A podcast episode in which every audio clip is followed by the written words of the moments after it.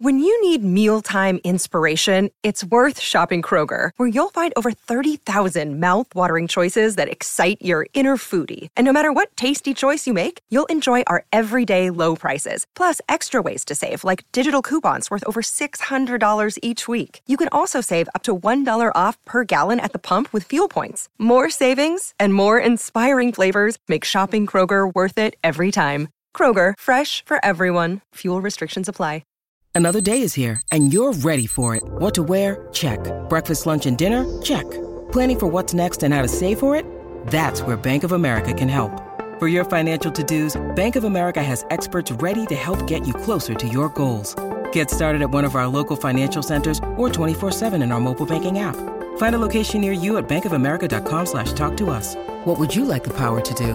Mobile banking requires downloading the app and is only available for select devices. Message and data rates may apply. Bank of America and a member FDIC. We here at the Fumbling For Network take mental health very serious. If you or someone you know is having thoughts of suicide, please reach out to the National Suicide Prevention Hotline at 1 800 273 8255. If you don't like talking on the phone, you can text or start an online chat. Once again, the number is 1 800 273 8255. Welcome to the Resident Evil Lorecast, the podcast that will explore the various mediums and lore of the Resident Evil franchise, such as the video games, movies, novels, and more. And here are your hosts, Ariel, Daniel, and Aaron. Got something that might interest you. and welcome back to the Resident Evil Lorecast. I'm your host, Aaron, and as always, joining me is our fellow hosts, Ariel Hello. and Daniel. Hi there. And today we're going to be talking RE5 characters and BOWs Yeah, my favorite. with a little sprinkle of Easter eggs in there. Just a little sprinkle. Just a little sprinkle. Only, you know, three and a half pages worth. No, no, no, nothing. Nothing big. So, starting us off, what's up first? Well, I was going to go on a documentary about butterflies. Oh, no, not that's the wrong podcast. Oh, round podcast? yeah. Okay. I don't even think we have one of those. what about rainbows? nope, Ari, that's this one. You just Ah. mix them together and you have a new podcast. Yeah, butterfly rainbows. I believe that's called the Reading Rainbow Podcast. And uh, we don't have the licensing agreement for that. I would like to though. Oh boy. Okay, for real. Uh got some characters. Dun dun dun.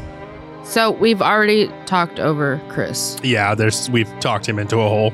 So let's start with Sheva. Oh, Sheva Alomar and Daniel, her blood type is AB positive.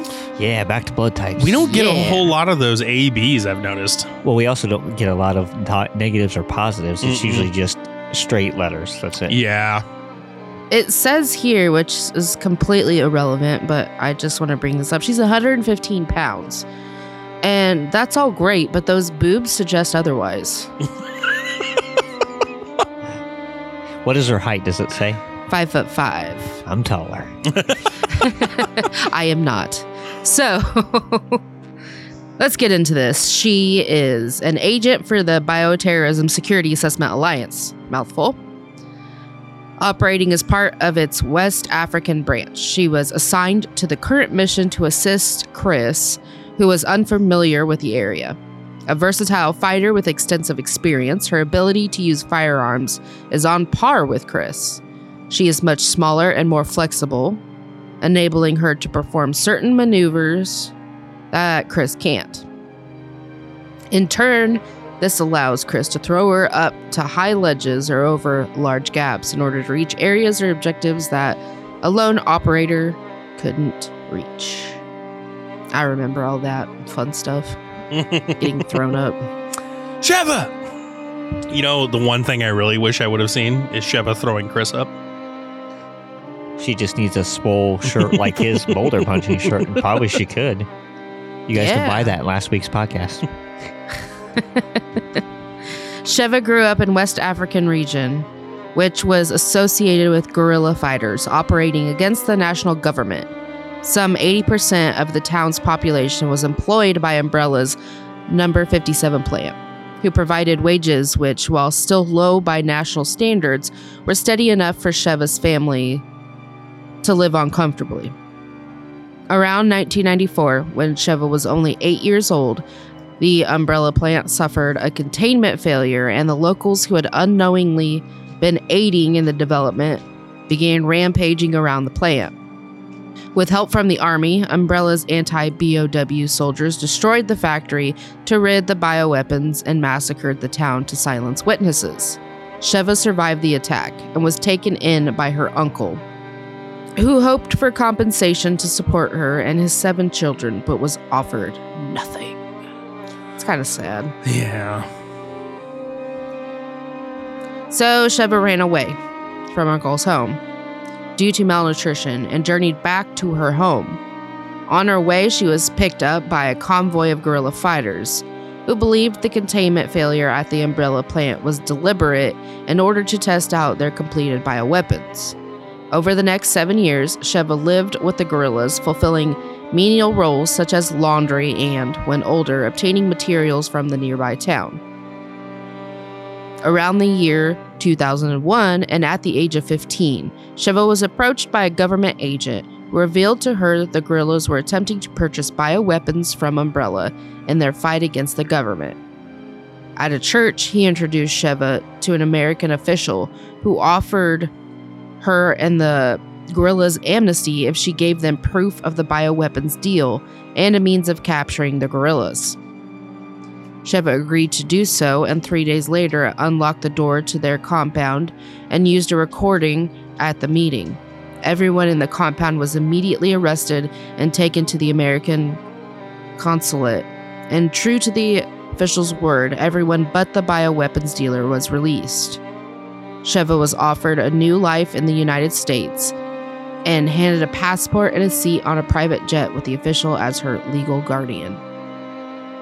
So that's some interesting stuff about her background. She gets a happy ending in that, which is, I'm so thrilled for. hmm So Sheva adapted to life in the United States quickly and mastered English within six months. Two years later, Sheva enrolled in a university and, upon passing, was recommended a career in the Bioterrorism Security Assessment Alliance by the official, who had recently been founded to tackle the use of umbrellas, bioweapons, and terrorism following its collapse. Sheva was assigned to Josh Stone's unit for eight months for training. Upon completion of her training, the BSAA chose her to become an agent due to her prior experience in infiltrating while smuggling materials for the guerrillas. And the rest of the information is her in the game. So we don't need to cover that. So, before we go any further, I just want to talk about the fact that for the first time in forever, we have a character that has absolutely no military background being accepted into a special forces agency. She's that good. Well, she had to be. I mean, being a part of a guerrilla warfare unit, I mean, she was secret snake and everything, and, you know, constantly getting supplies under, you know, the veil of night, I'm sure.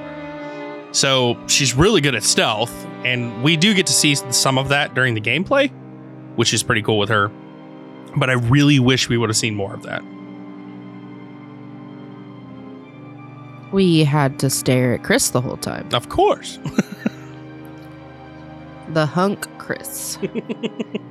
There's only one hunk. That's his name. I'm saying he's a hunk, not hunk.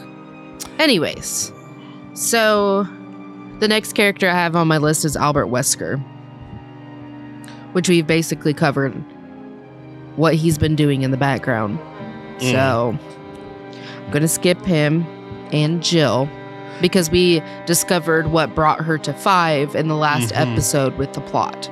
So I'm also not going to go over Jill.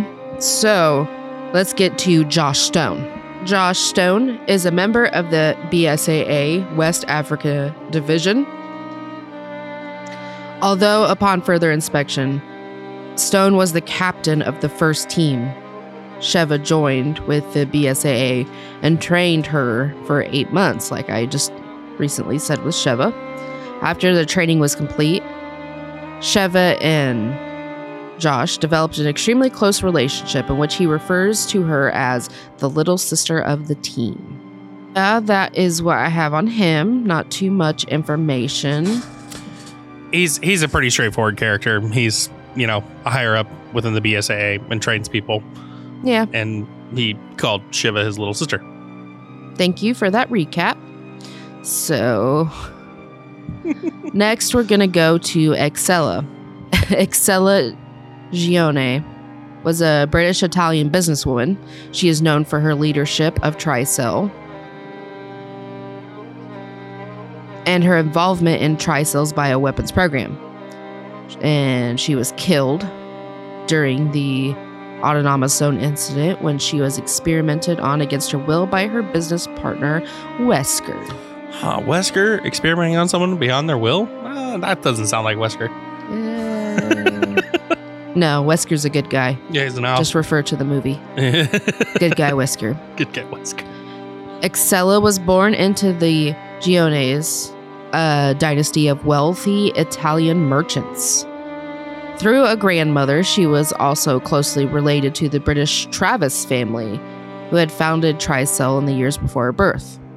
Academically impressive, she was elevated to university at a young age and graduated with a bachelor's majoring in genetic engineering. So she has a bachelor's and is now the CEO of Tricell. That doesn't make sense. Well, it's what they say. So, with her family connections, she was recruited into Tricell's pharmaceutical division, though was otherwise a minor figure in company politics. There you go. ah, there we go. This changed not long after being approached by Wesker, a former Umbrella virologist. Wesker saw her as a worthy business partner to maintain a stake in the bioweapons industry and provided her with research data on the T virus project he had both personal experience of and through access to Umbrella archives. Wesker's approach took place as the Umbrella Corps collapsed into financial ruin and with it, Tricell's bioweapons research was capable of not only surpassing Umbrella's own, but replacing its market share. With greater respect as an up and coming manager, she was put in charge of the entire bioweapons research division.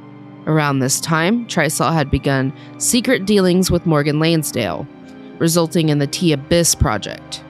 In 2005, Tricell agent Jessica Sherawat recovered a sample of the virus from the Queen Zenobia.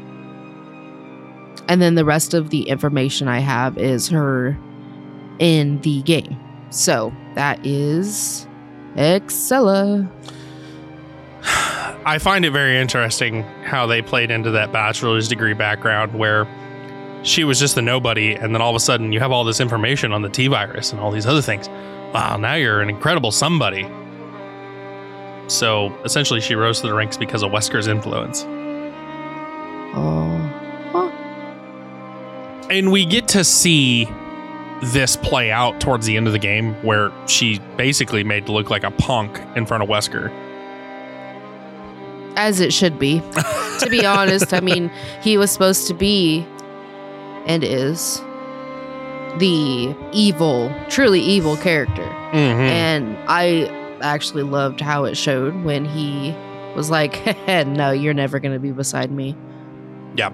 I I love that twist and knowing her background now, it makes so much more sense why she just basically crumbled and collapsed upon that realization. Because he built her into what he needed her to be and tore her down in the same amount of time. Yep. Truly a monster. So, the next character I have is Ricardo Irving. An annoying character. Yeah. He was also known as the Merchant of Death and was an American black market dealer of bioweapons who gained a global presence in the aftermath of the Terra Grigia panic. Considered to be a Mammonite, Irving continued his black market dealings despite being the director of the Kijuju oil field owned by Tricell Africa. Owned by Tricell Africa's Resource Development Division. He was a suspected dealer for some time when the BSAA confirmed his presence in Kijuju, setting off a major operation to bring down his dealings and what became known as the Kijuju Autonomous Zone Incident. The Kazi. The Kazi incident. Yeah. Where's the So- FFT? So he is suspected by the BSAA of having been in Raccoon City during the 1998 Raccoon City destruction incident. Though any evidence confirming this and what he was doing there was lost with the city. Irving's activities in the bioweapons black market date back at least as far as the mid 2000s, by which point he was a senior partner in Tricell's illegal bioweapons research led by Excella and former Umbrella USA researcher Albert Wesker. Irving's role in the operation was as the dealer. He sold bioweaponry to terrorist groups across the world, with profits being invested in bioweapons development and footage of the terror attacks used to evaluate the effectiveness of existing BOWs his legitimate and wealthy business ties not only gave him a reason for traveling across the world, should he be investigated, but in being connected, in being unconnected to Tricell's pharmaceuticals division, the BSA was fooled into thinking Irving's connection to the company was coincidental. In 2006, Irving was contacted by Patrick, the butler of Dr. Ozwell Spencer.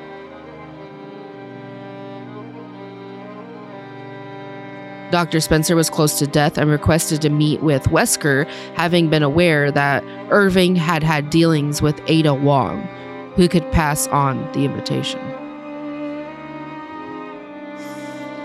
The bad guy's ring. Holy cow! All these connections. I know. And then the rest was his involvement in the video game. So during the basically the you know the judicial hearings against Umbrella, it sounds like Wesker was selling off or giving off info to Tricell during you know to get get his leverage somewhere else. Umbrella 2.0. Umbrella 2.0. That's right. That's exactly where I was going with it. so he was attempting to take over Tricell in a similar way that he took over Umbrella. But Umbrella was a failed attempt. So by working through this network of arms dealers and weapons dealers and, you know, scientists for the opposite team, he was able to secure his own leverage points. And it's all due to literally just the T virus in minor data involving other viruses. When you think about that, you have to appreciate how incredibly snaky, conniving, and brilliant Wesker truly is.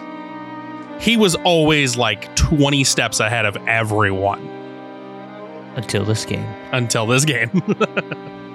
I still think he was still 20 steps ahead. Hmm. I really do. Sorry, Daniel, but I don't think he died. Well, there could have been a Wesker clone in the lab.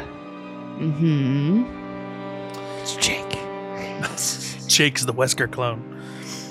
But anyway, so I just wanted to point that out that this whole time, Wesker has been puppeteering everyone in all directions. So the next character I have is Captain Dan DeChant. DeChant served in the U.S. Army and joined a private security contractor in Africa. There, he became aware about the risks that bioterrorism posed to the continent firsthand. This experience led him joining the BSAA's West African branch. Unfortunately, Dechant passed away in the game. Is the dead? Oh my god, don't be so morbid. I'm sorry. It was there. The joke was there. Let's go to Dave. I just love all these extremely creative names. And then there's Dave. I don't know, Dan is pretty much like a Dave. Uh, it's Dan, you know, it's not one of those you hear all the time. It's just you hear it and you're like, ah, okay. Kind of goes in. One, Dan. yeah, it goes in one ear and out the other. You're like, ah. But Dave, it just has this stop you in your place kind of vibe for me. Dave Johnson was a soldier in the BSAA, serving as a marksman for Captain Josh Stone's Delta team. Prior to his BSAA career, Johnson was an off road rally driver participating in at least one race at the Rally World Championship. In the BSAA, he demonstrated expertise as a sharpshooter and was provided with a German semi-automatic sniper rifle, an H&K. And that is about it on Dave. Love how he was army.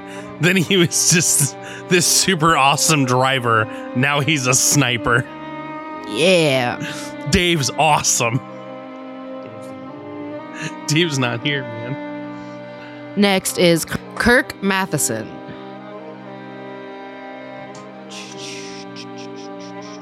Kirk Hattrick Mathison was a helicopter pilot who served the BSAA as part of its air support platoon.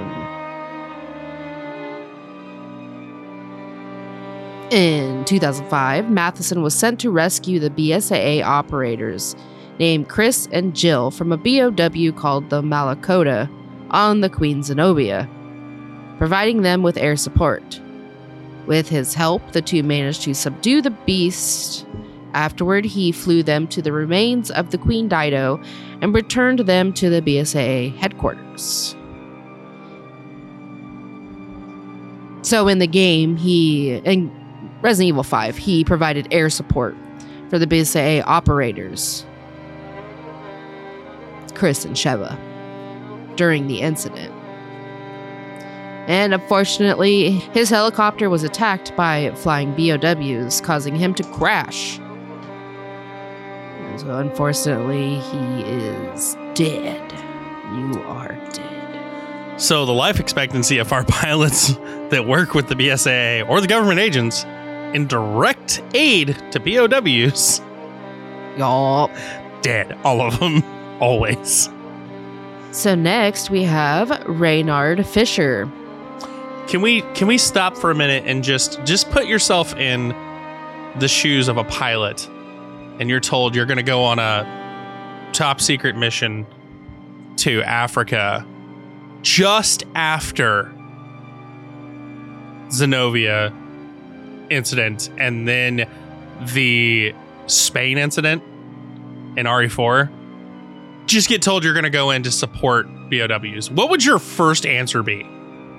Hell yeah, brother. Mm-mm. It depends on how much you're told because it could be a need to know basis. You don't know about this incident, even though you're in the BSAA. You don't know about this because you're not directly involved. Oh my gosh. And I mean, he kind of signed up for the job, so he'd know the risk. Unfortunately, I don't like, you know, seeing pilots die, but I'm gonna have to. I'm a hard pass on this one. No, I'm not piloting that. Mm-mm. Mm-mm. Probably no too because I don't know how to pilot anything. So same. So anyway, sorry for interrupting. Back to Fisher. He once worked for the Ministry of National Security of an African country. Experienced in infiltration, he was hired by the BSAA as an infiltration agent.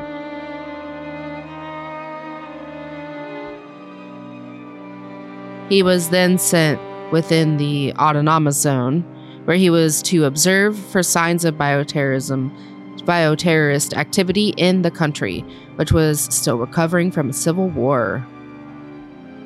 Among the spies under his employ as a local butcher, they were able to hold meetings at his shop so as not to arouse suspicion. So, this is basically the guy in Start of 5 that gives you your firearms that he smuggled in and then subsequently got killed by the executioner. So, We're going to talk about him when we get to Easter eggs. Reynard Fisher. Rest in peace. So, next I have Doug. Doug. There's another one. Doug. Doug and Dave. He is a BSAA pilot. There we go again. So basically, he was ordered by Delta Team Captain Josh Stone to pick him and Jill up. So he finally arrived in time to save the two from a number of heavily armed Majin, Majini after being forced to take a detour to avoid the attacking flying BOWs. Doug is shown to have a laid back and sarcastic personality, even during times of danger, as well as a flirt. When he first contacted Josh, he asked if he was having fun. Upon being told by Josh he was bringing a lady to their rendezvous, he immediately asked if she was cute. Upon learning it was none other than Jill Valentine, Doug began flirting with her whenever he contacted them via radio. Jill eventually stated that Doug is quite the character. Doug had a chance with Jill. Oh boy, she has her heart set on Chris. Prove me wrong. So, the last character I have is Allison, which is not by any means important to the story, but I want to throw her in there. Because she is the one in sort of the beginning, after you defeat that massive horde and you're going through the city, she's the one that comes over by the balcony. Doesn't she ask for help? Yeah, she says to help, and then she gets pulled in by another. Yeah, that's what I thought. And she is the one that's calling out for help, but then gets pulled in by a Majini. So, wait, that's her entire story. Yeah. Well, she attacks you. Yeah, I mean, basically. I just wanted to throw her in there because I remembered from the beginning that when she's like, help, help. I love the fact that none of the other NPCs have ever been given names. Like they like the civilians that are getting attacked by zombies or none of them have ever been given names in the game. Okay. Unless they played a major plot point for the game. Then you have this one that has absolutely no plot driven point. We honestly could have done without her in the game and it wouldn't have changed the vibe at all. She gets a name. Well, and I almost wonder too if she, like one of the other guys that got the parasite put into his mouth, if she got changed after she got pulled into the room, Mm. because we saw it can quickly change them. Mm-hmm. So, uh, while we're done with characters, we still have BOWs and Easter eggs to go over. So, we'll go after those after our mid break.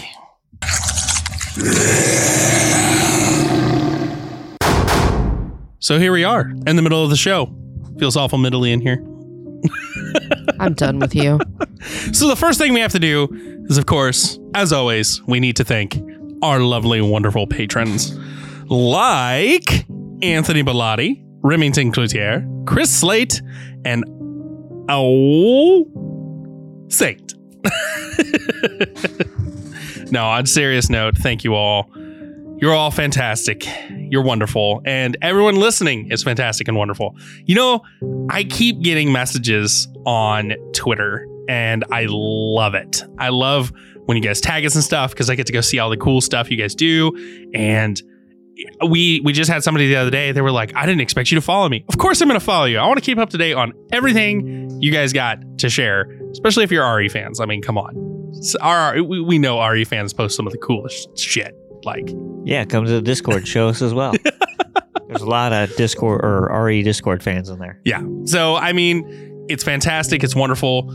We want to build this wonderful community where we can all talk and, you know, talk RE. And it, we do that by you guys liking and you know reviewing the show and you know sharing with friends and sharing with family and y- your worst enemies you know by sharing and leaving comments and everything else it helps us grow. And helps us grow our lovely community. And we can't thank you all enough. So thank you. Real quick, I just imagine like someone going up to somebody, I really fucking hate you, but listen to this podcast. listen to this podcast okay? Do me a favor and listen to this podcast but i still fucking hate you.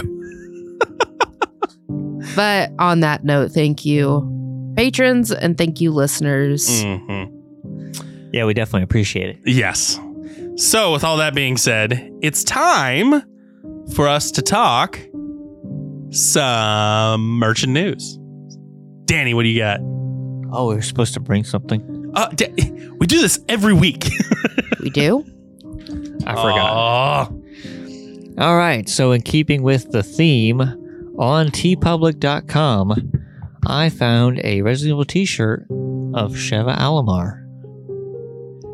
And of course, she is holding a shotgun, looks like. Looks like she is holding a shotgun.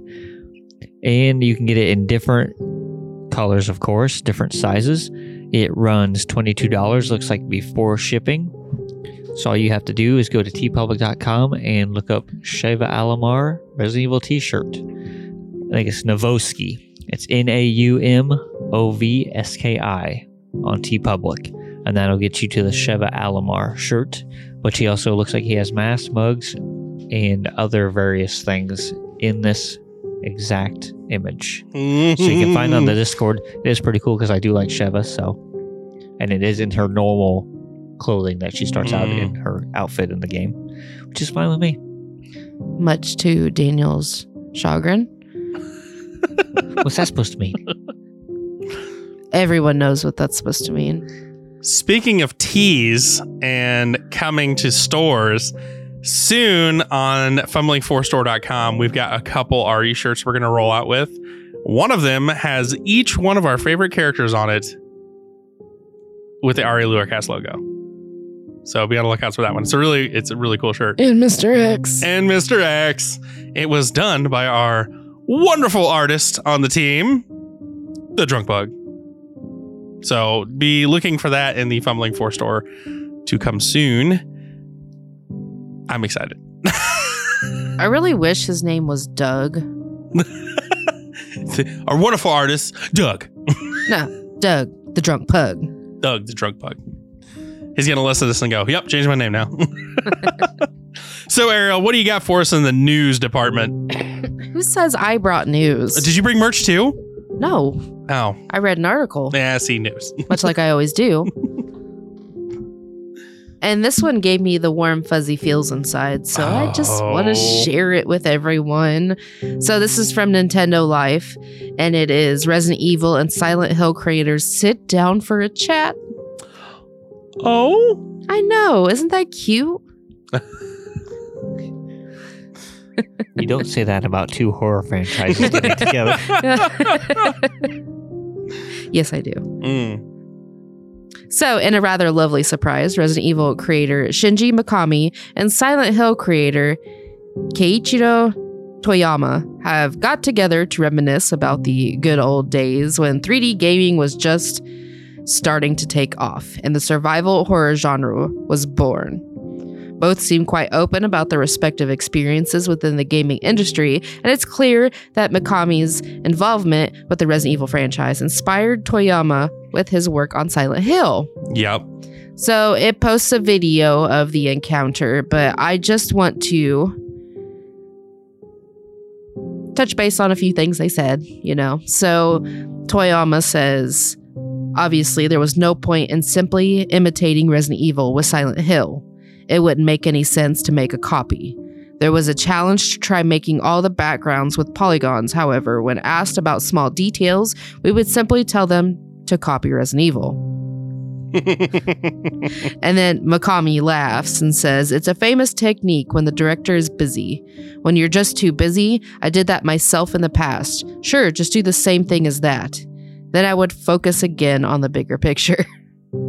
so, I just thought that was a fun, warm, fuzzy feeling inside about two Mhm. amazing games creators just chit chatting like they're just best friends. it's commonly known that Silent Hill is a very lovingly a copycat in certain aspects of the Resident Evil franchise, as it's well known that the director of the Silent Hill series took a lot of influence from Resident Evil, and he openly says that in a lot of interviews. Like, I owe all my success to the RE series, and I I just love how these two companies or these two creators can get together and gush over each other's art.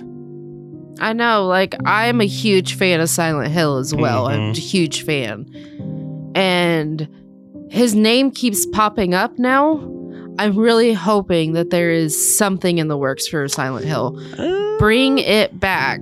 There may be. I'm going to keep my mouth shut on that one. We'll talk about it eventually. Yeah. so I am looking forward to seeing something new Mhm. with Silent Hill. Well, on a different front, I too have brought merch from none other than GameStop.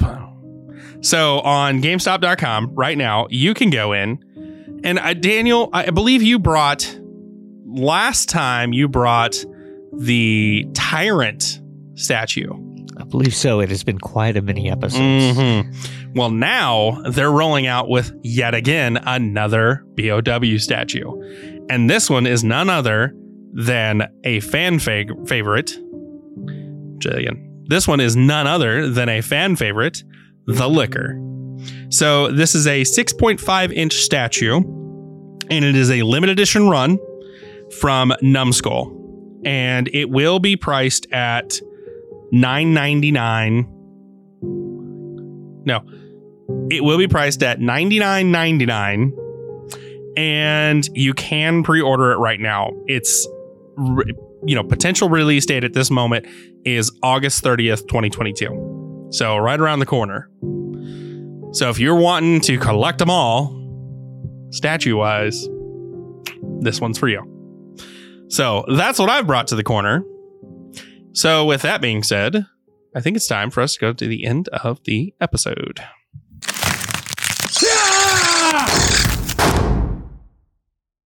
So here we are at the end of the episode. We still got two more things to talk about BOWs and Easter eggs. So it's time for Ariel to shut up. Oh, goodness. it's time for Daniel to talk about BOWs. Daniel, what do you got? We will start with the Adjule. The Adjule is a feral or African wild dog which has been parasitized by one of Tricell's type 2 plagas. Parasite has deformed its head, turning the left and right sides into a new set of jaws for more powerful bites. The Adjules are currently the same appearance as the zombie dogs, but their ears are down instead of pointed, and their skin and their skin is completely gray.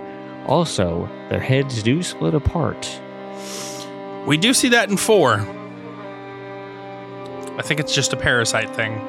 Yeah, it is. In this, it's Mhm. just the parasite too, so it can feed. Yeah. That is what I really have on those. I do hate fighting those in one of the super rares. Like as soon as you hear the music, you know they're coming. Those the dogs in any RE are I will hands down f- I will to my dying day say that these are some of the most hardest enemies to beat in the RE series just because they're agile and they are low to the ground. So it's hard to get a beat on them. Yeah, because half time when I shoot at them with a shotgun or something, they still somehow Mm-hmm. move out of the way. Really, they're a really hard enemy because they're super cute. And why would you shoot something super cute? Because its face opened up and is gonna eat me. eh, Are you, is it cute before the face opening or after? both. I don't believe you. All right, so the next one I have, this is in the Lost in Nightmares DLC, and this is the Blob, which is basically your really your only enemy in the entire. It's just a bowl of jelly. Not in this case. Physically, blobs showed signs of decay, not unlike that of zombies. Furthermore, their faces appeared to be mutated into a maw similar to that of a sea lamprey, and their backs had increased size from muscle growth to the extent of needing a harness. This growth also had a yellow eye as it had been seen from behind, similar to the G virus creatures which served as a weak point. They possessed superior strength, able to carry anchors far lar- larger than themselves, and could lift enemies off the ground single handedly. They may have heightened senses, as the one of the blobs that was encountered by Chris Redfield and Jim, yeah, and Jill Valentine was able to deduce that they were directly behind a breakable wall. They must have been talking to Mr. X for quite a while there. the blobs, I mean, not not the characters. Not the characters. But that is what I have on that. so, do we know what strain of the virus they stem from? I would say they're maybe it's a mixture of the T virus and the G virus because they're in Ozwell's European mansion. That's what I'm thinking too. Is their strain of T virus slash G virus infectees? Because usually you don't see a lot of the T virus infectees with the like the eye, Mhm. the yellow weak point. Yeah, So that's why it could be it could just be a G virus mutation, but yeah. usually it's you're not going to kill like it's going to mutate way further. We're gonna have to look into this one further and get back to get back to the fans on it. Yes, fans want it. All right, so next I have the cephalo. The cephalos appear as long centipede like parasites with a spiked bone protruded from its spine, which can be used as a weapon. I didn't know if you need me to stop. Cephalo grow larger in size when their host Majini's head has been seriously damaged or destroyed, breaking through the neck to defend the rest of the host body. At this point, they take complete control of the body's function, acting as a replacement brain. The Type 2 Plaga formed cephalo are more resistant to sunlight and may be encountered outside at daytime. Cephalos are incredibly resilient to gunfire, since most of the body is outside of the host when they come out. Further damage to the host body does little to stop it. These are the ones that usually, when you shoot the head, it looks like a big centipede looking creature just sticking out of its neck. And they flail that part around to hit you if you get in close range. Yup. Alright, so next we have the Chainsaw Majini, which is an a which is a Majini with an unusual adaptation of the Plaga parasite, which has formed a perfect bond with the host, greatly increasing their strength and durability to damage. The Plaga causes them to harbor a great desire to kill on all non-infected humans.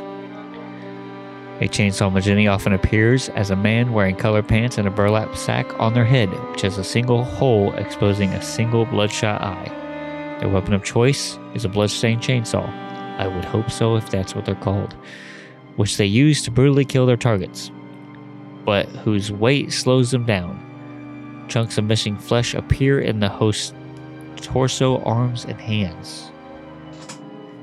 Somebody's not really good with that chainsaw. Well, I love the continuation of Chainsaw Guy with the burlap sack. yeah. That's just you the- know uh, you you know it's coming. Ugh. Wow. wow. My unnatural fear of chainsaws. Thank you, Resident Evil. And you hear that laugh that he has as he's, as he's you can maniacally know he's coming for you. So the next one isn't exactly a BOW as per T virus or any type of virus means, but it is still an enemy in the game that can actually kill you, I believe, in one hit. That is the crocodile. Just a crocodile. It's literally just a crocodile. Well, crocodiles, because there's more than one.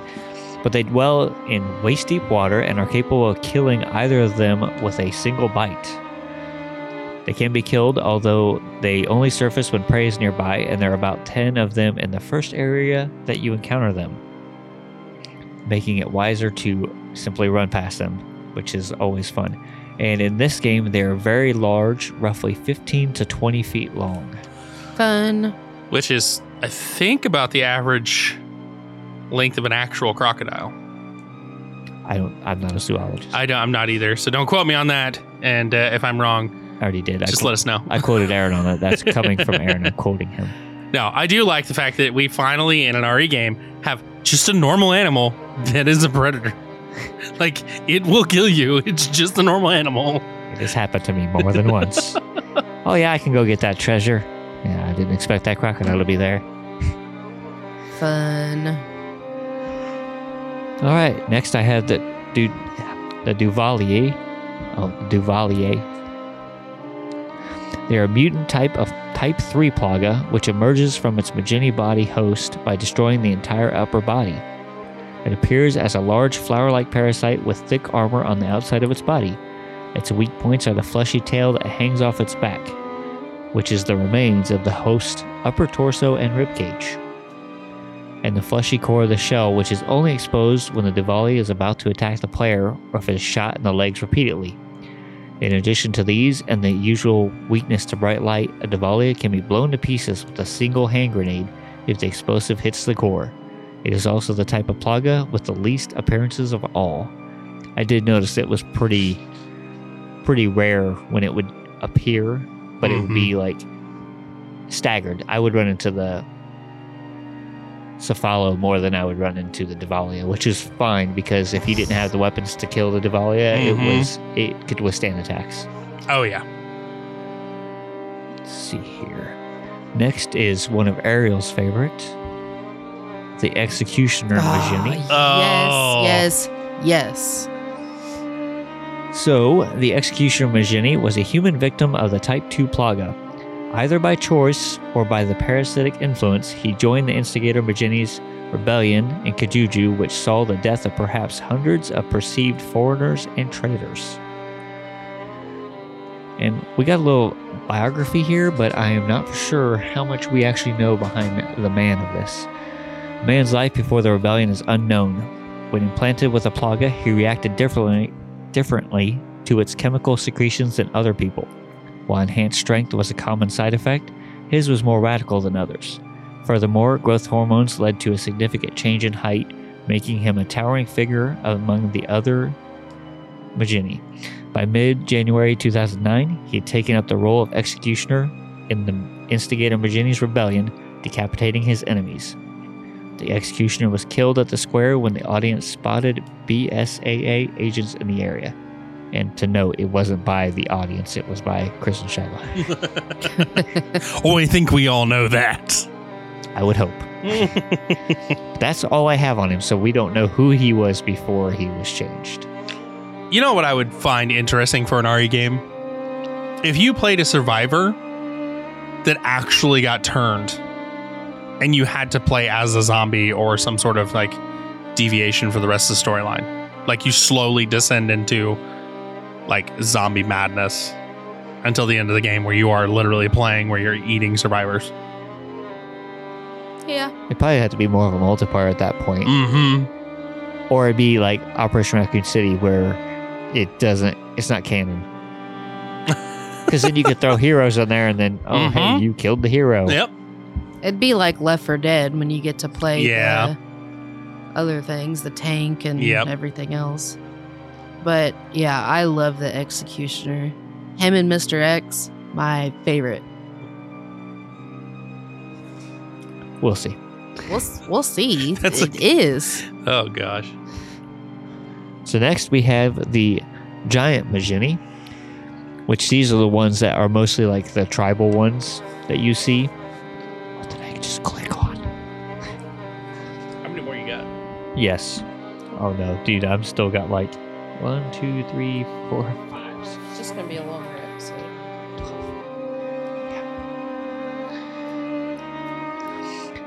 These individuals reacted much more posi- positively to the plagas than most, causing their bodies to grow until they are about 3 meters, roughly 9 foot 10 tall, with proportional increase in strength. Equally unknown is why this has only ever been recorded in infected members of the African Ndipaya tribe. Giant Majini wear elaborate bulletproof headdresses, making leg and back shots the best route to take them when fighting them. They are armed with enormous spike clubs made of the bones of their enemies, which they swing with tremendous force. You can tell if one is near when they make a ululating. I said that wrong, didn't I? Ululaling. They're ululaling. You can tell if one is near when they make a ululating, high pitched call, Another way to know when one is approaching is to listen for the sound of the rings on their ankles jingling like bells. They, like the other members of the Paya tribe, have a tremendous jumping ability, meaning they do not require ladders to get around. And that's really all I have on them. To me, I always thought they were like the he- the leaders of the tribe. That's what I took it as. The Kipepeo is a Type 2 Plaga variant with the ability to fly. They erupt from they erupt from their Majini host body when damage is taken and fly up to escape further injury. They are strong enough to attack helicopters, as evident by a pack of Kipepeo down in Kirk Mathison's helicopter. And that's really all I have on them. Next up, I have the Licker Beta. This one, there isn't much difference, but unlike the standard licker, this variation is created from by Tricell. So it is blind still, and they do travel in groups. Injection of the progenitor virus led to the creature gain the ability to reduce at a fast to reduce. Injection of the progenitor virus led to the creature gain the ability to reproduce at a fast rate. This fertility rendered it more of an actual animal. One major difference from the original is the creature's vastly increased muscular mass, as well as improved sense of smell. One new weakness exhibited by the Licker Beta was an exposed heart located in the center of its chest. Simple knife can end a beta's life with a single stab to this organ, but you have to get it on its back first. That's what I have on the licker. Next, I have the Majini, which those are just people who have become infected. Basically, a person becomes a Majini from one or two ways. The first means is by injection with a Plaga egg, which will take several days to mature, gaining influence over the person as time goes on. The second means is by ingestion, whereas a mature Plaga is forced down the person's throat. In either case, they will take over the central nervous system by moving to the medulla oblongata. In the latter case, the takeover is almost immediate, measured in laboratory tests as short as 10 seconds. Holy cow. Other than that, you have different kind of variants, but mostly it's they're a lot like the Ganado as far as that goes. But it seems like they're more erratic. They don't think as as well and as precise as the Ganado did. But that's what I really have on the Majini. There's not much to go into on them. Let's see here. You do also encounter the Ndipaya, which are another race, or not another race, sorry. You encounter the Ndipaya, which are a tribe living in the African area there. Next, I have the Plaga C, which we had in Resident Evil 4. But in Resident Evil 5, you have the version of them called the Bui Kichwa, which stems from the Swahili, Swahili words for big spider and head. So the spider-like plagas that you fight is the Plaga C version in Resident Evil 5. Next, I have the Popoke Urimu, which resembles a large mutated overgrown bat with an insect's thorax as a tail with several legs attached to it. This is probably the result of splicing together genes from bats and silkworms before infecting the resulting creature with Plaga Type 2. Its entire body is extremely resilient with only the with only the sticky silk spewing undersides spewing underside of its tail where the parasite emerges being vulnerable to the player's attacks. It has four wings, similar to that of the Kipepeo, suggesting that the variety of BOW was the only one mentioned to have been improved by the inclusion of bat DNA. And you encounter this thing twice. It was not not a great creature to fight. That's what I go ahead. No, not at all. And that's what I have on that BOW. Next up, I have the Reapers. The Reaper is a cockroach mutated into a giant humanoid form, similar to the Chimera BOW. However, it is not part of any bioweapons project, neither from Umbrella nor Tricell. It is a completely random and unprecedented mutation of common African cockroaches following exposure to the Ouroboros virus. So this is one of the first BOWs that has actually been entirely created via the Ouroboros virus. Because most of the stuff you have from T virus and Plagas, this is completely it's a new thing. Yeah. According to a file, the exposure happened due to a fire in the missile area first floor of the Tricell African Research Facility. Standing upright at around 7 feet, the Reaper has two pairs of limbs, uses arms, and one pair uses legs. However, it can still use all three pairs to crawl around if needed. Its arms and a huge, jagged claws that can be used to slash and stab its prey. Which, if you get hit, you die instantly. If it, you get like a full on strike from this thing, it does a cutscene and you die. It earned its name from the way it disemboweled whole squads of armed Majini sent to capture a specimen. Its rigid carapace protects it from explosive damage, and it has powerful regenerative ability that enables it to quickly restore lost limbs. Also has the ability to generate a chemical vapor that can interfere with vision, making it harder for attackers to get a bead on it. The Reaper's main weakness are the luminescent white sacs on its body, presumably important organs externalized by externalized by its mutation. Damaging these sacs will bypass its otherwise excellent durability and enable relatively quick and efficient termination. I did hate fighting them.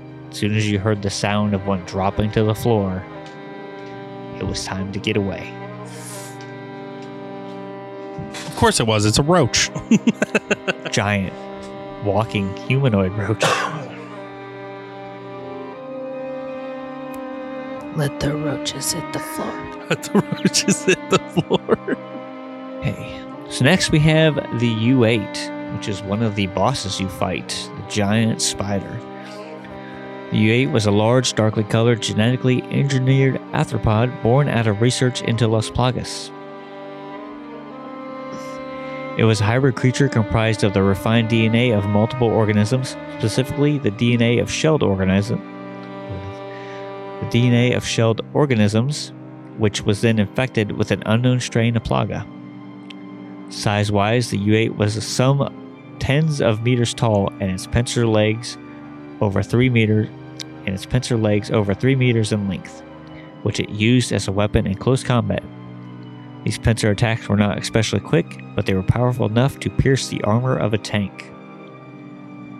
Luckily, we didn't drive a tank.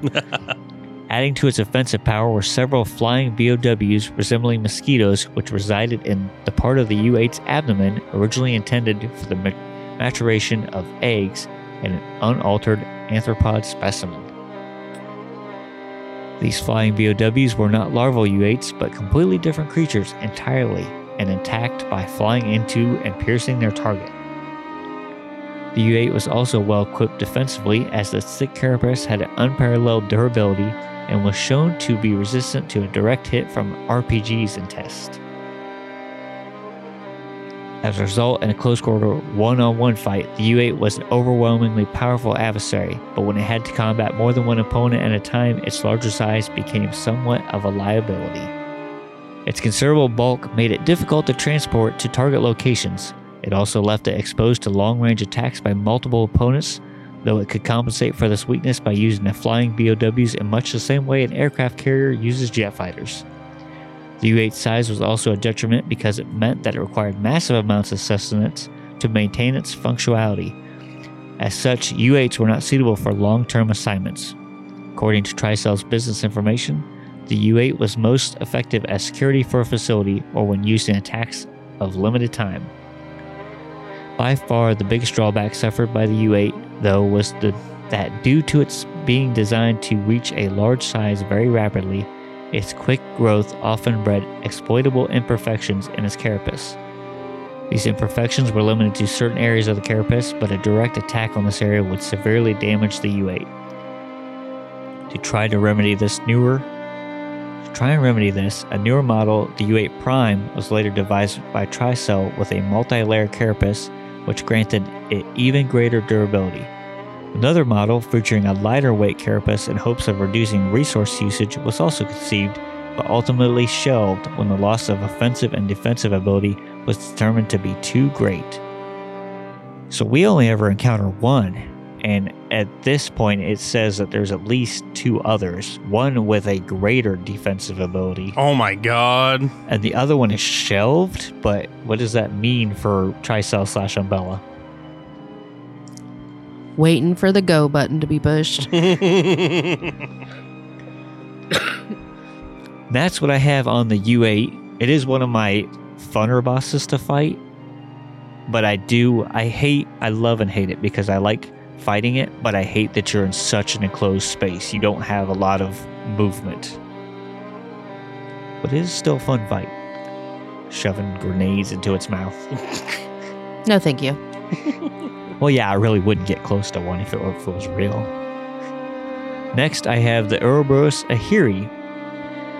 It is a specific manifestation of the virally genetic, the virally created giant Ouroboros creature that is the result of Excella's mutation.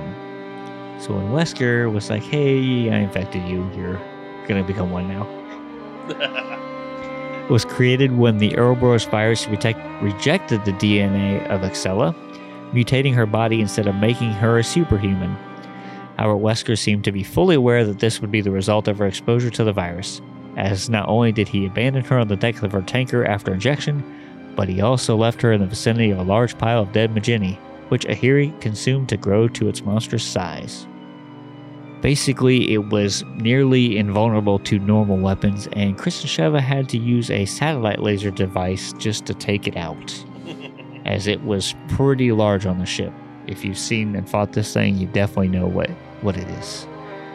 It's one of the biggest BOWs I think that's ever come about. And we're, they're going to look up more now that Capcom knows they can do it. And the, last one I have is the Ouroboros Makono. Was a me- was a specific manifestation of the virally created Ouroboros creature birthed from an anonymous test subject in a Tricell laboratory. It is possible that Makono's transformation was triggered by Excella, who was watching from an enclosed observation deck, so that the creature created when the Ouroboros virus rejected the DNA of its host would kill BSAA agents Sheva Alomar and Chris Redfield. It was far more dangerous than the Ouroboros test subject, being much more aggressive and having two cores instead of one. Kona was defeated through the exploitation of the creature's sensitivity towards extreme heat. The laboratory contained a flamethrower and a refueling station originally designed to destroy biohazardous material in case of a leak. Redfield and Alomar used the flamethrower to weaken Makono and then shot at its exposed vital organ. Shot at its exposed vital organs. Though you can take it out with wep- normal weapons fire, it's just a lot harder. That is what I have on pretty much all the BOWs in this game. A lot of BOWs to go around this one. so, we're done with BOWs. It's time for some Easter eggs. And I have some doozies. You ready for these? I might be. I'm not. So, the first Easter egg up is a list of Easter eggs actually involving the same game. So, in RE5, Dead Rising was paid homage on several occasions. The first couple occasions of this you can find in chapters 1 1 and 2 1 in the Kinnison Express. Now, this is a sign above one of the train stations, and this is a direct reference to the photo store in Dead Rising. Another direct reference to the Dead Rising franchise is the Paula Hopkins album poster. You can find this on a wall as you and Sheva are walking in through the streets at the very beginning of the game in one da- or in one dash one. It was a poster that was found in many stores in Dead Rising. Another couple little nods to the Dead Rising series was the newspaper that you find in one of the offices is the Willamette Park newspaper. And this is a direct quote to not only the name of the town, but the name of the mall in the Dead Rising franchise. And the last one is when you get to the victim list of names, Frank and Isabella are on the list of names. This is a direct reference to Frank and Isabella from the Dead Rising franchise. I'll have to pay attention when I play the game again to see all that because I probably wasn't paying too much attention to notice. So the next Easter egg on our list is none other than with Wesker. So the first thing to deal with Wesker is that originally he wasn't supposed to be the only big baddie. We were supposed to get a tyrant in this game.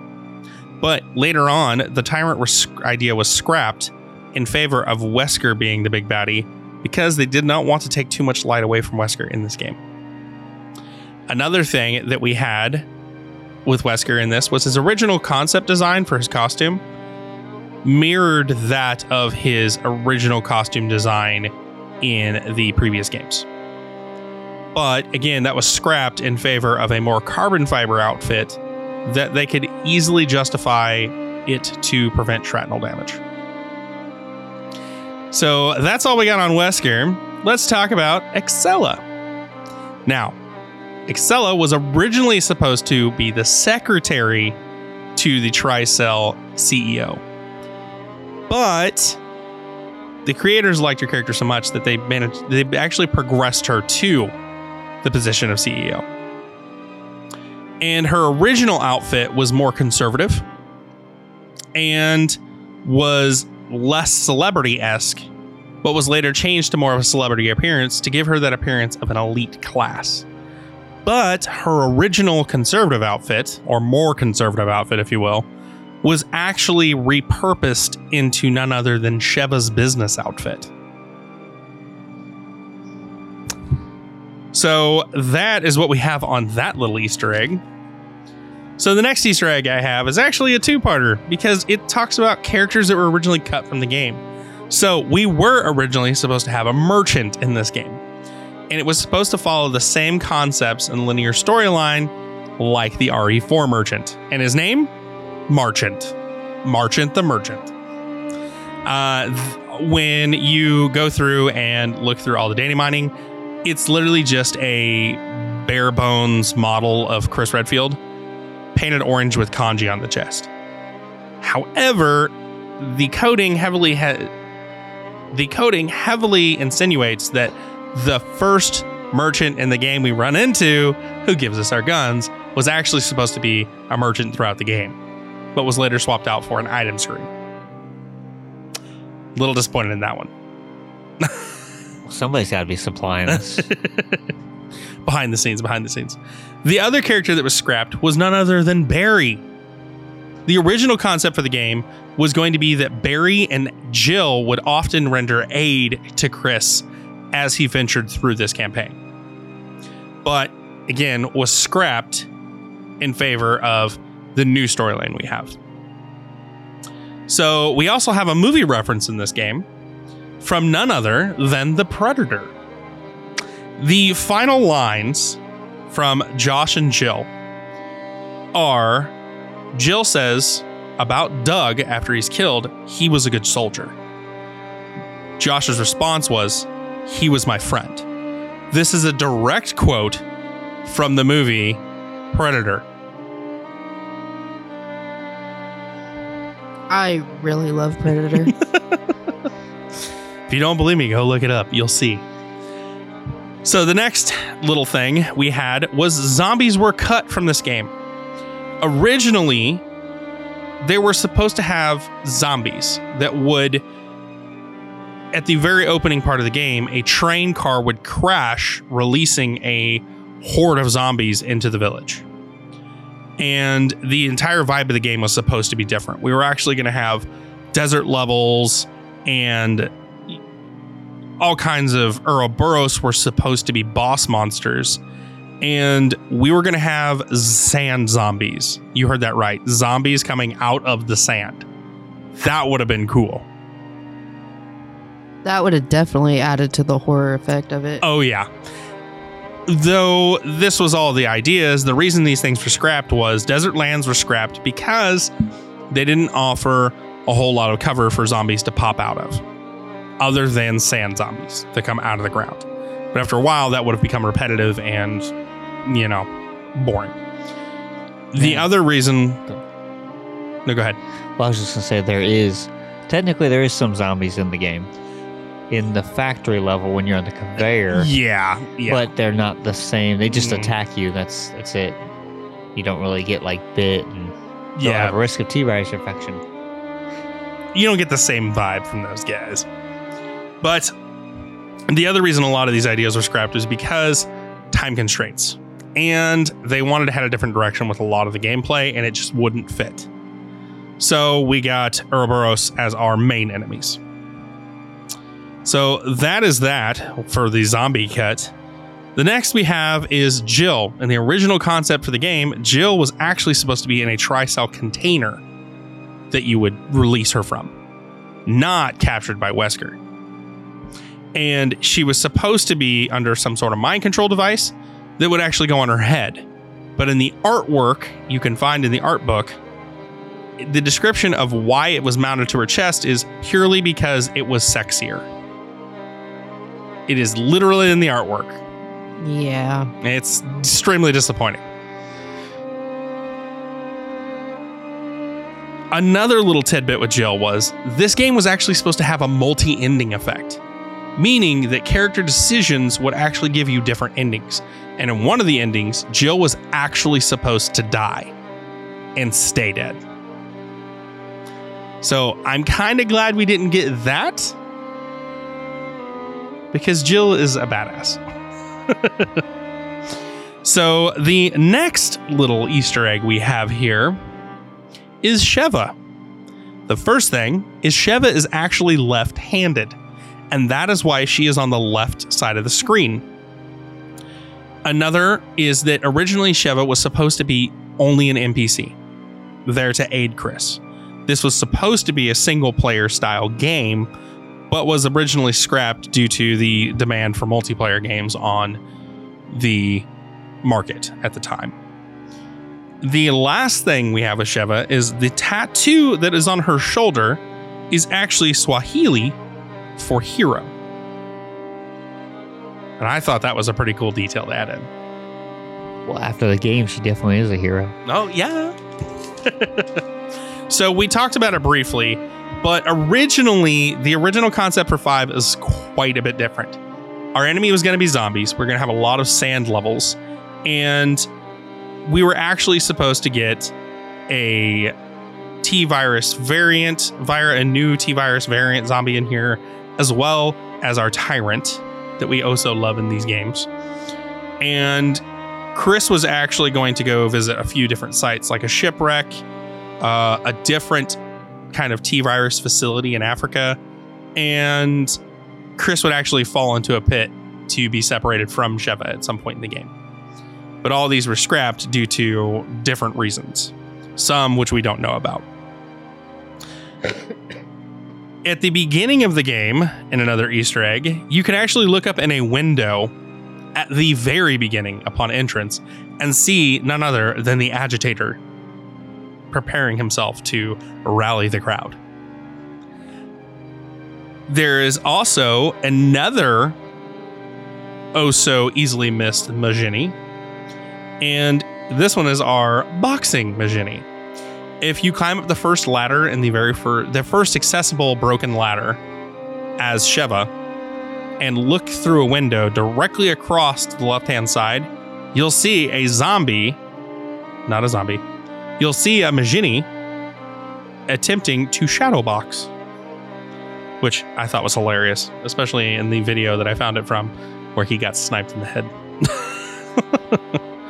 so there is a RE4 callback in this game, and it is actually really easily missed, especially if you are not a adamant mercenaries mode player. There is actually a double chainsaw on one of the tables in one of the buildings, which is a reference to the RE4 mercenary chainsaw uh, wielding man who wields the double chainsaw in a certain mission. We also have a, a little comical Easter egg, which is the toilet Majini.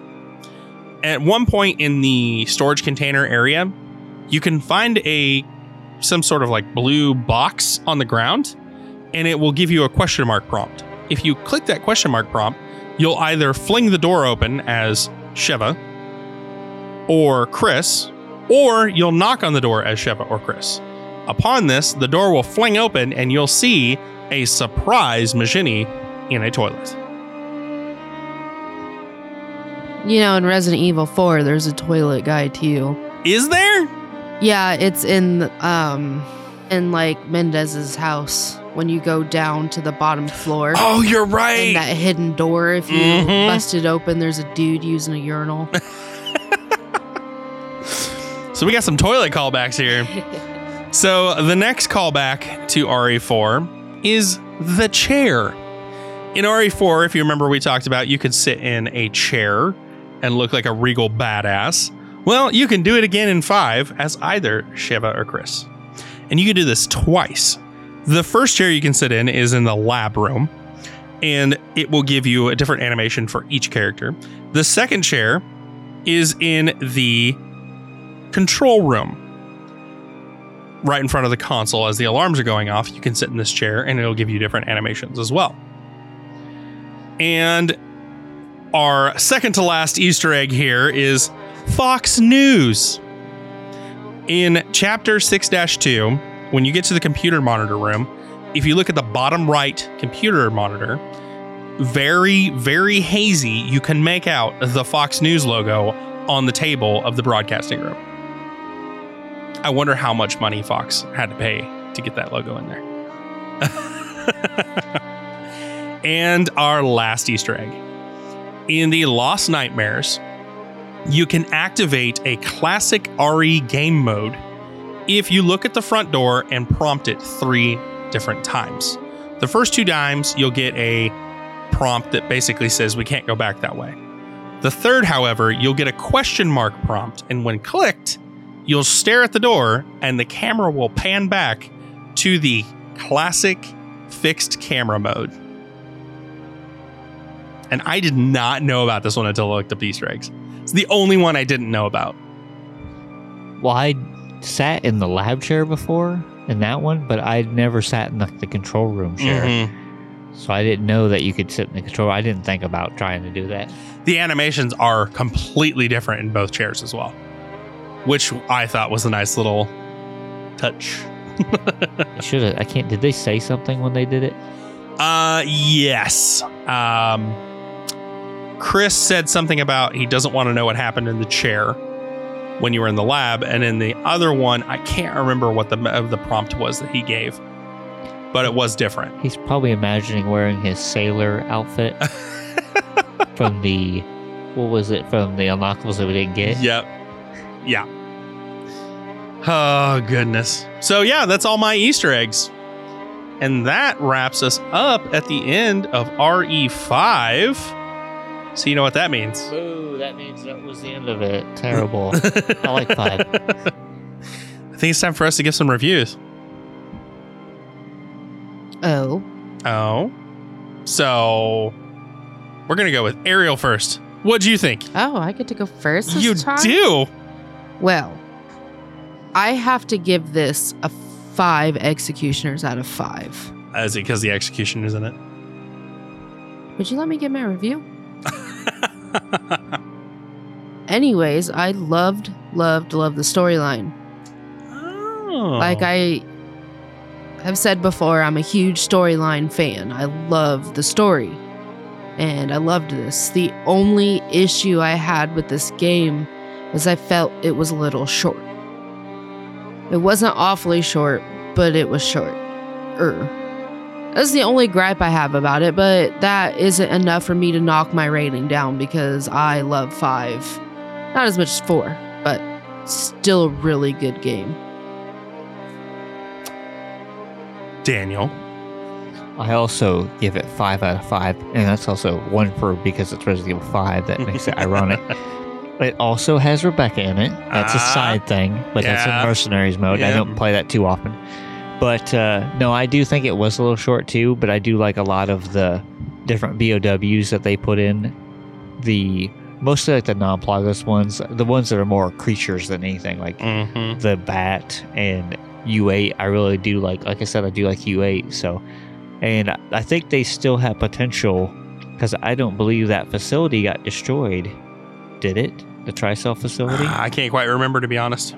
I don't think it did. So there's there's unknown amounts of people potentially still in there. Mm-hmm. So uh, who knows if there's not a Wesker clone? Yep. so, I'm actually going to be fair with my reviews. I was I'm always fair. Yeah, I was fair with mine too. I was just kidding. So, I'm actually going to have to give this a four out of five. And there is a very specific reason here.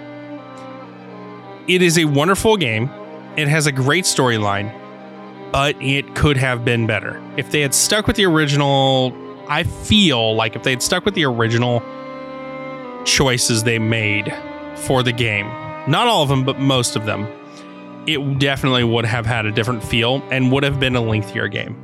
Those are my two biggest complaints. I feel like they changed too much too fast in this game, which made it feel a little different. And they also didn't give us enough playtime with this game. I mean, you could literally finish this fairly quickly, even while getting all the unlockables and doing everything you need to do. Um, so I feel like it could have been a little longer, but that doesn't make it a bad game.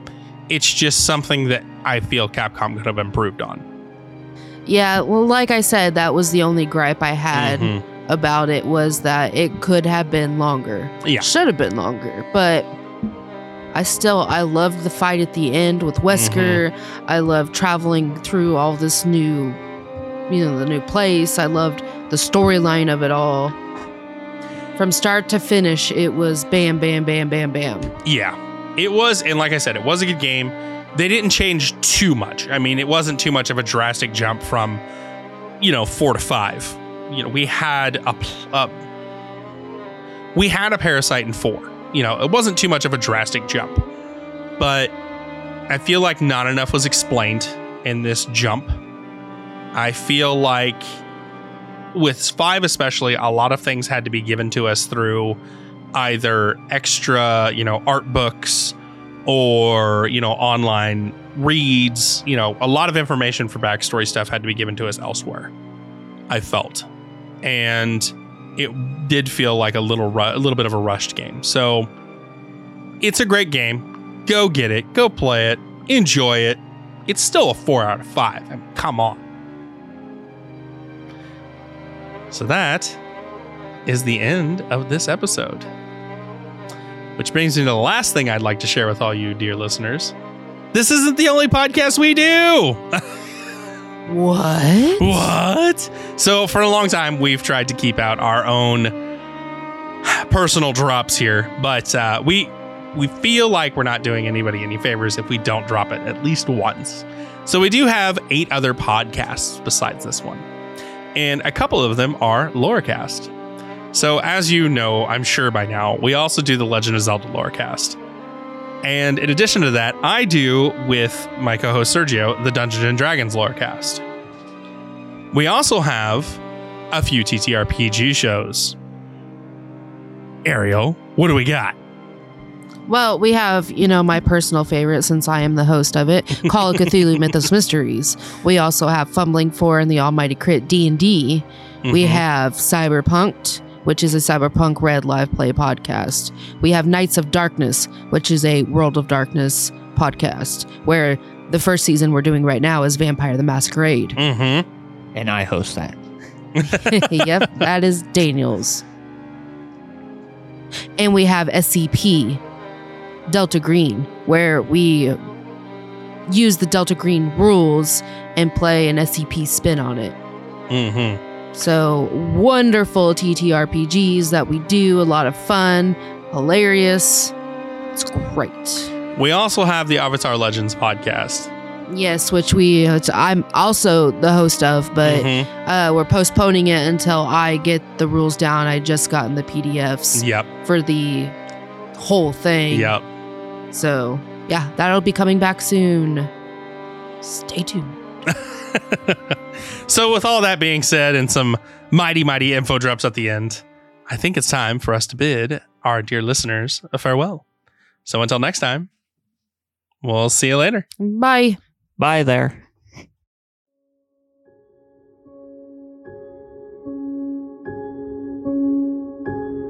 Thanks for joining us tonight on the Resident Evil Lorecast. We hope you enjoyed it. If you did, tell a friend. Leave a comment and review. If you want to keep chatting with us about all things Resident Evil, you can find us on the Robots Radio Discord.